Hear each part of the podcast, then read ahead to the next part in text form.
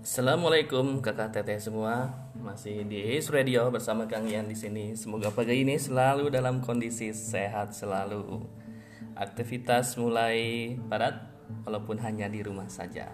Untuk mengawali pagi ini saya akan sampaikan sebuah kisah.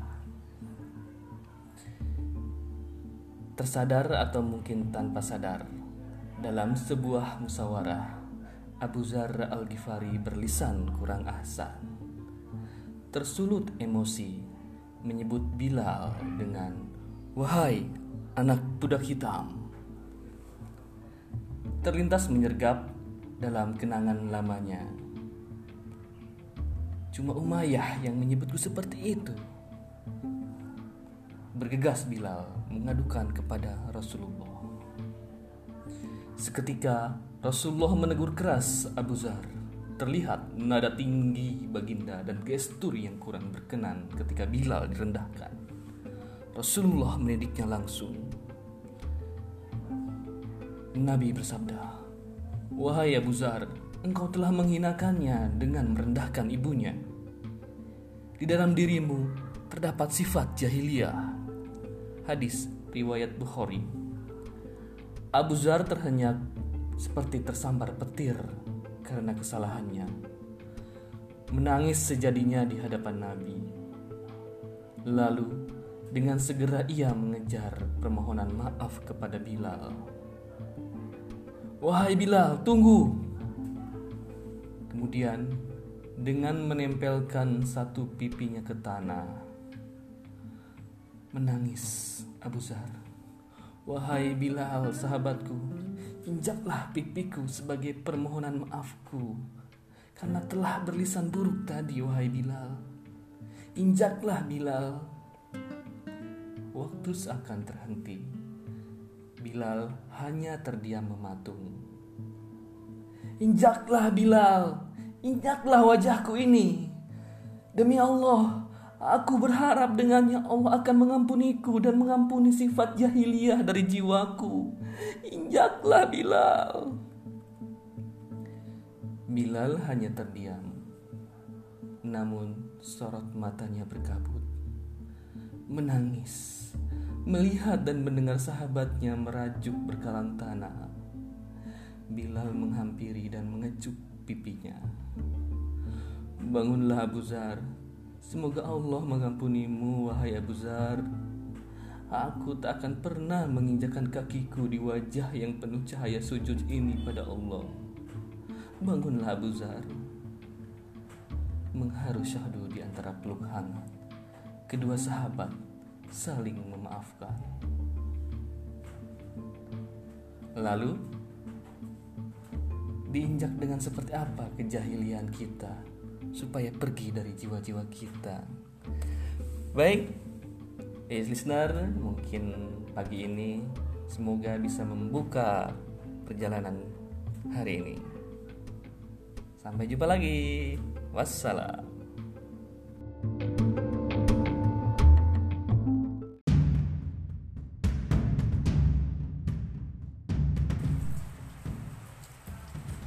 Ye, Bismillahirrahmanirrahim. Assalamualaikum kakak teteh, listener. Jumpa lagi sama Kang Ian di sini.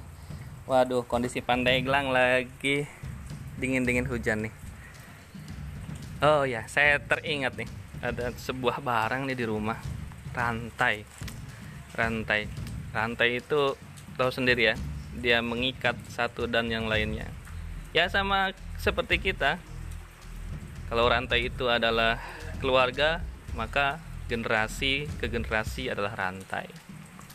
Ayah kita kakek kita kan buyut dan seterusnya. Ya, itu adalah rantai. Nah dalam sejarah Islam rantai-rantai ini menjadi sebuah pengokoh kekuatan perjuangan dalam Islam. Ya yeah, kita lihat ya. Hadirnya Islam itu merubah warna pada wajah Jazirah Arab pada masanya tentu saja bukan hanya wilayah Arab, tapi untuk juga dunia. Nah, demikian pula hitam putih pertentangan awal di dalamnya. Pun pada hubungan darah, orang tua, anak, hadirnya Islam memisahkan pula prinsip dua generasi yang berbeda. kita lihat Umayyah. Dia adalah orang yang paling keras menghalangi dakwah Nabi. Paling keras. Dia adalah pemimpin klan Jum'ah. Tidak tanggung-tanggung. Dia menyiksa kaum muslimin di kalangan mustadafin dan hamba sahaya. Bahkan menyiksa Bilal pembantunya sendiri. Luar biasa. Namun, lihatlah Sofwan anaknya. Ia mendapat hidayah pasca Fatu Mekah. Empat bulan lamanya setelah Hunain berkecamuk. Memang walau butuh waktu beberapa lama, Rasulullah menjaganya dengan kedermawanan. Baik hati Rasulullah Sofwan. Demi Allah, kata Sofwan, Rasulullah SAW telah memberikan kepadaku apa yang ia berikan. Padahal ia adalah orang yang dulunya paling aku benci. Namun, beliau terus-menerus memberikan pemberian kepadaku hingga akhirnya beliau menjadi orang yang paling aku cintai. Hadis riwayat Muslim. Nah, kakak teteh is listener, kebaikan Nabi merajut mata rantai terputus menjadi perisai pembela risalah. Sofwan menjadi seorang pembela risalah dibandingkan dengan bapaknya Umayyah. Kita lihat lagi rantai yang lain. Haha, lihat pula Al-Walid bin Mughirah. Saat salah, ya, ia adalah salah satu bangsawan Quraisy yang menentang dakwah Nabi habis-habisan pula. Kepiawaian kaumnya dalam bidang pertahanan militer suku Quraisy menjadi kabilah yang sangat temperamen terhadap orang-orang yang setia terhadap Rasulullah. Namun anaknya Khalid bin Walid dan Walid bin Walid menjemput syahadat pasca Hudaybiyah dan menjaga Islam sampai Futuhat Qadisiyah dan Yarmuk. Harkatnya di Islam tetap menjadi seorang panglima terbaik di masa setelah hijriahnya. Walaupun di tiga tahun bersama Rasulullah. Tarbiyah Islam merajutnya dari rantai terputus menjadi salah satu dari bilah pedang Allah yang terhunus. Masya Allah. Baik kakak teteh, is listener yang masih setia, kita lihat lagi rantai-rantai yang lain. Amr bin Hisam. Kejahiliannya luar biasa. Sang penentang totalitas para sahabat dan Rasulullah. Bahkan seorang yang bernama Abu Jahal ini tidak sungkan-sungkan untuk membunuh Sumayyah bin Yasir Sumayyah dan keluarga Yasir tentunya adalah korban kefiraunannya bijaksana di luar padahal sum'ah bergetaran dalam hatinya. Semua kerusakan akhlak berkumpul padanya. Wajar bila Ibnu Mas'ud menyatakan tidak ada pada Quraisy dan tidak pula para pemimpin mereka. Seorang pun yang paling memusuhi Allah dan Rasulnya daripada Abu Jahal bin Hisham kepala para pemimpin kaum kafir. Namun hidayah menyapa Ikrimah sang anak. Walau berat bagi sebagian sahabat karena penentangan kejahilannya dahulu namun Rasulullah lebih tahu dan menyambutnya menerima dengan tangan terbuka. Ikrimah menjadi panglima 400 pasukan saat perang Yarmuk ia pun berseru, "Wahai Khalid, izinkan aku menebus kesalahanku, kesalahanku dan ayahku. Izinkan aku dan kavaleriku menembus jantung Romawi." Usai kemenangan itu, Ikrimah terbaring dengan 70 luka tusukan di dadanya dan menjemput Sahid bersama paman dan sahabat tercintanya. Ya, Islam merajut rantai yang terputus menjadi ujung tombak penjaga izah pasukan Madinah di masa Khalifah Ikrimah radhiyallahu anhu. Kakak teteh, is listener. Apakah ada rantai-rantai yang lain? Masih banyak rantai-rantai yang lain yang Rasulullah sulam. Kita lihat Abu Zaifah dan istrinya berani mengambil keputusan di fase Mekah untuk berada di seberang pendirian ayahnya Utbah bin Rabi'ah. Juga bagi Abdullah dan Abu Jandal yang bertentangan dengan Suhail, ayahnya sang narator Urung Quraisy, yang dengan sairnya tak henti-hentinya memprovokasi. Jangan ditanya kisah Sa'ad bin Abi Waqqas dan Mus'ab bin Umar dan bundanya. Mereka adalah mata-mata rantai yang terputus, yang tetap berkilau, yang tetap gagah setelah hijrah, yang tetap tajam perkasa setelah menggenggam cahaya rantai-rantai itu disulam disulam dan disulam oleh Rasulullah dan terbiah dalam Islam. Tetap semangat. Semoga menjadi inspirasi. Sampai jumpa masih dengan Kang Yang Inspirasi Radio. Assalamualaikum warahmatullahi wabarakatuh.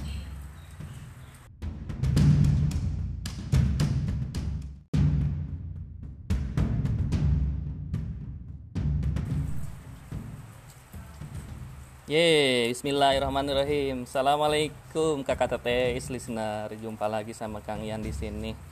Waduh, kondisi Pandeglang lagi dingin-dingin hujan nih.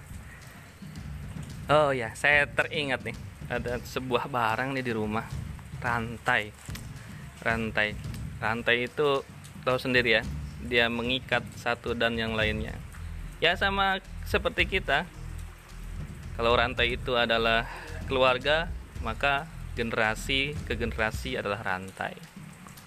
Ayah kita kakek kita kan buyut dan seterusnya. Ya, itu adalah rantai. Nah dalam sejarah Islam rantai-rantai ini menjadi sebuah pengokoh kekuatan perjuangan dalam Islam. Ya yeah, kita lihat ya. Hadirnya Islam itu merubah warna pada wajah Jazirah Arab pada masanya tentu saja bukan hanya wilayah Arab, tapi untuk juga dunia. Nah, demikian pula hitam putih pertentangan awal di dalamnya. Pun pada hubungan darah, orang tua, anak, hadirnya Islam memisahkan pula prinsip dua generasi yang berbeda. Kita lihat Umayyah.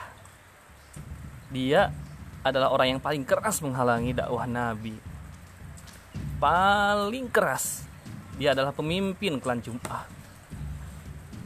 Tidak tanggung-tanggung. Dia menyiksa kaum muslimin di kalangan mustadafin dan hamba sahaya. Bahkan menyiksa Bilal pembantunya sendiri. Luar biasa. Namun, lihatlah Sofwan anaknya. Ia mendapat hidayah pasca Fatu Mekah. Empat bulan lamanya setelah Hunain berkecamuk, Memang walau butuh waktu beberapa lama, Rasulullah menjaganya dengan kedermawanan. Baik hati Rasulullah Sofwan. Demi Allah, kata Sofwan, Rasulullah SAW telah memberikan kepadaku apa yang ia berikan. Padahal ia adalah orang yang dulunya paling aku benci. Namun beliau terus menerus memberikan pemberian kepadaku. Hingga akhirnya beliau menjadi orang yang paling aku cintai hadis riwayat Muslim. Nah, kakak teteh is listener, kebaikan Nabi merajut mata rantai terputus menjadi perisai pembela risalah. Sofwan menjadi seorang pembela risalah dibandingkan dengan bapaknya Umayyah. Kita lihat lagi rantai yang lain. Haha, lihat pula Al-Walid bin Mughirah saat salah ya ia adalah salah satu bangsawan Quraisy yang menentang dakwah Nabi habis-habisan pula. Kepiawaian kaumnya dalam bidang pertahanan militer suku Quraisy menjadi kabilah yang sangat temperamen terhadap orang-orang yang setia terhadap Rasulullah. Namun anaknya Khalid bin Walid dan Walid bin Walid menjemput syahadat pasca Hudaybiyah dan menjaga Islam sampai Futuhat Qadisiyah dan Yarmuk harkatnya di Islam tetap menjadi seorang panglima terbaik di masa setelah hijriahnya. Walaupun di tiga tahun bersama Rasulullah. Tarbiyah Islam merajutnya dari rantai terputus menjadi salah satu dari bilah pedang Allah yang terhunus. Masya Allah. Baik kakak teteh, is listener yang masih setia, kita lihat lagi rantai-rantai yang lain. Amr bin Hisam kejahiliannya luar biasa. Sang penentang totalitas para sahabat dan Rasulullah. Bahkan seseorang yang bernama Abu Jahal ini tidak sungkan-sungkan untuk membunuh Sumayyah bin Yasir. Sumayyah dan keluarga Yasir tentunya adalah korban kefiraunannya. Bijaksana di luar padahal Sum'ah bergetaran dalam hatinya. Semua kerusakan akhlak berkumpul padanya. Wajar bila Ibnu Mas'ud menyatakan tidak ada pada Quraisy dan tidak pula para pemimpin mereka seorang pun yang paling memusuhi Allah dan Rasulnya daripada Abu Jahal bin Hisham kepala para pemimpin kaum kafir namun hidayah menyapa Ikrimah sang anak. Walau berat bagi sebagian sahabat karena penentangan kejahilannya dahulu namun Rasulullah lebih tahu dan menyambutnya menerima dengan tangan terbuka. Ikrimah menjadi panglima 400 pasukan saat perang Yarmuk ia pun berseru, "Wahai Khalid, izinkan aku menebus kesalahanku, kesalahanku dan ayahku. Izinkan aku dan kavaleriku menembus jantung Romawi." Usai kemenangan itu, Ikrimah terbaring dengan 70 luka tusukan di dadanya dan menjemput Sahid bersama paman dan sahabat tercintanya. Ya, Islam merajut rantai yang terputus menjadi ujung tombak penjaga izah pasukan Madinah di masa khalifah Ikrimah radhiyallahu anhu. Kakak teteh is listener. Apakah ada rantai-rantai yang lain? Masih banyak rantai-rantai yang lain yang Rasulullah sulam. Kita lihat Abu Huzaifah dan istrinya berani mengambil keputusan di fase Mekah untuk berada di seberang pendirian ayahnya Utbah bin Rabi'ah. Juga bagi Abdullah dan Abu Jandal yang bertentangan dengan Suhail, ayahnya sang narator urung Quraisy, yang dengan sairnya tak henti-hentinya memprovokasi. Jangan ditanya kisah Sa'ad bin Abi Waqqas dan Mus'ab bin Umar dan bundanya. Mereka adalah mata-mata rantai yang terputus, yang tetap berkilau, yang tetap gagah setelah hijrah yang tetap tajam perkasa setelah menggenggam cahaya. Rantai-rantai itu disulam, disulam dan disulam oleh Rasulullah dan terbiah dalam Islam. Tetap semangat. Semoga menjadi inspirasi. Sampai jumpa masih dengan Kang Yang Inspirasi Radio. Assalamualaikum warahmatullahi wabarakatuh.